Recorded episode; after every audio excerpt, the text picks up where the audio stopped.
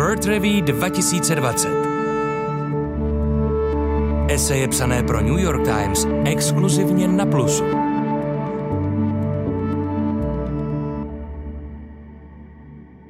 Krize nám otevírají oči, abychom viděli nepříjemnou pravdu.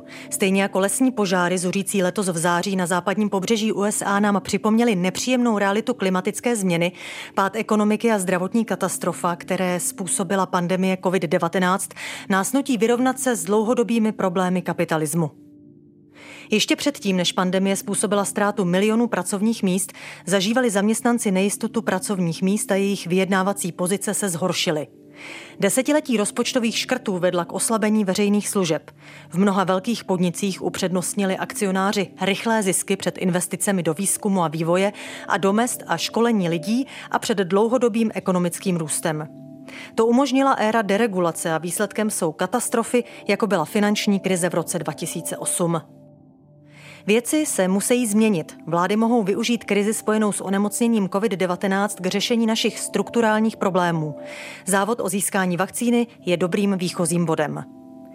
Jediným způsobem, jak ukončit současnou pandemii, je vyvinout vakcínu proti onemocnění COVID-19 a zdarma ji poskytnout všem lidem na světě. Aby se to mohlo stát, musí proces spojený s inovacemi léčiv formovat veřejný sektor. Řídit inovace, stanovovat spravedlivé ceny, zabezpečovat zásoby, zajišťovat, aby patenty a konkurence účinně fungovaly. To je záměrem výzvy Světové zdravotnické organizace o sdílení světového duševního vlastnictví – Většina zemí však v tom svůj cíl nevidí, neinvestují do globálních systémů zdravotnictví s cílem zvládnout další vlnu pandemie. V současné době sice probíhá víc než 300 projektů spojených s výrobou vakcíny, nicméně země, které na nich pracují, spolu místo spolupráce soupeří. Nejbohatší země se nezaměřují na dodržování všech pravidel při dokončování testování a nestarají se o to, aby byla vakcína dostupná pro všechny.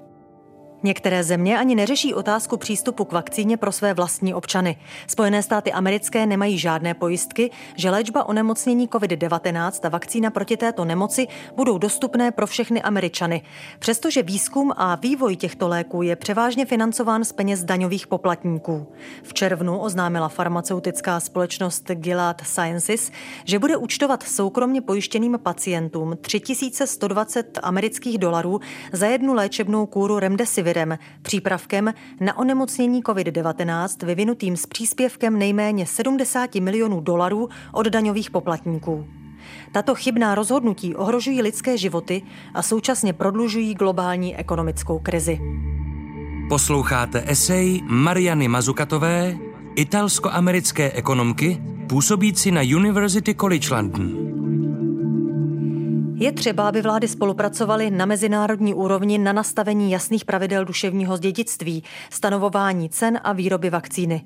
Musí se shodnout na cíli, kterým je všeobecná dostupnost vakcíny.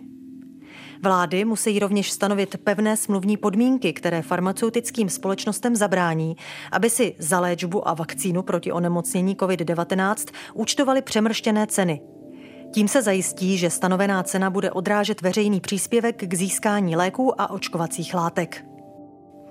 Zásady, z nichž tyto změny vycházejí, je však třeba aplikovat i mimo vakcínu proti COVID-19. Nejde tady o nějaké potrestání firem, ale o vybudování systému, který zohlední roli státu a firem, které musí sdílet nejen rizika, ale i výnosy z tvorby bohatství a hodnot. Jde o nasměrování hospodářského růstu tak, aby z něj měli užitek všichni občané. Musíme zlepšit podmínky pracovníků, nastolit rovnováhu mezi vztahy veřejného a soukromého sektoru a omezit praxi používání firemních zisků k posílení krátkodobého nárůstu cen akcí.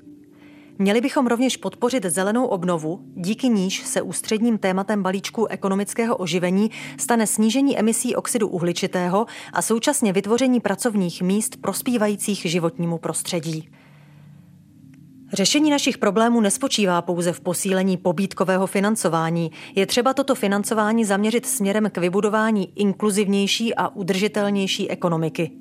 Musíme ekonomiku transformovat, nejen stimulovat, jinak riskujeme, že budeme opakovat chyby z roku 2008, kdy vlády nalily do systému obrovské množství peněz, což vyšroubovalo ceny akcí na finančních trzích, ale ekonomice to pomohlo jen málo. Klíčem je stanovit podmínky, které chrání veřejný zájem. V současné krizi ty země, které podmínily finanční záchranu dodržením stanovených podmínek, nejvíce pokročily v přinastavení vztahu mezi veřejným a soukromým sektorem. Například Rakousko podmínilo záchranu společností v leteckém průmyslu přijetím cílů v oblasti ochrany klimatu. Francie zavedla pětiletý cíl pro zvýšení výroby elektrických a hybridních vozidel a zavázala se směřovat svůj stimulační balíček ve výši 8 miliard eur k přeměně svého automobilového průmyslu na podporu zelené obnovy. Dánsko, Francie, Belgie a Polsko přijali legislativu, která brání společnostem spojeným s daňovými ráji v přístupu ke státní podpoře a Evropská centrální banka vyzvala banky, aby do roku 2021 nevyplácely dividendy a chovali se extrémně opatrně, co se týče odměn. Ve Spojených státech amerických senátorka Elizabeth Warrenová vyzvala k přijetí vyšší federální minimální mzdy, k vyššímu zastoupení zaměstnanců v představenstvech společností a k omezení dividend, zpětných odkupů akcí a odměn manažerů. Teď je doba na to dělat věci jinak. Nejen z toho důvodu, že COVID-19 představuje velké nebezpečí pro naše zdraví a ekonomiku, ale také proto, že s oteplováním naší planety před námi stojí ještě větší výzvy. Eseje o stavu světa New York Times exkluzivně na Plusu.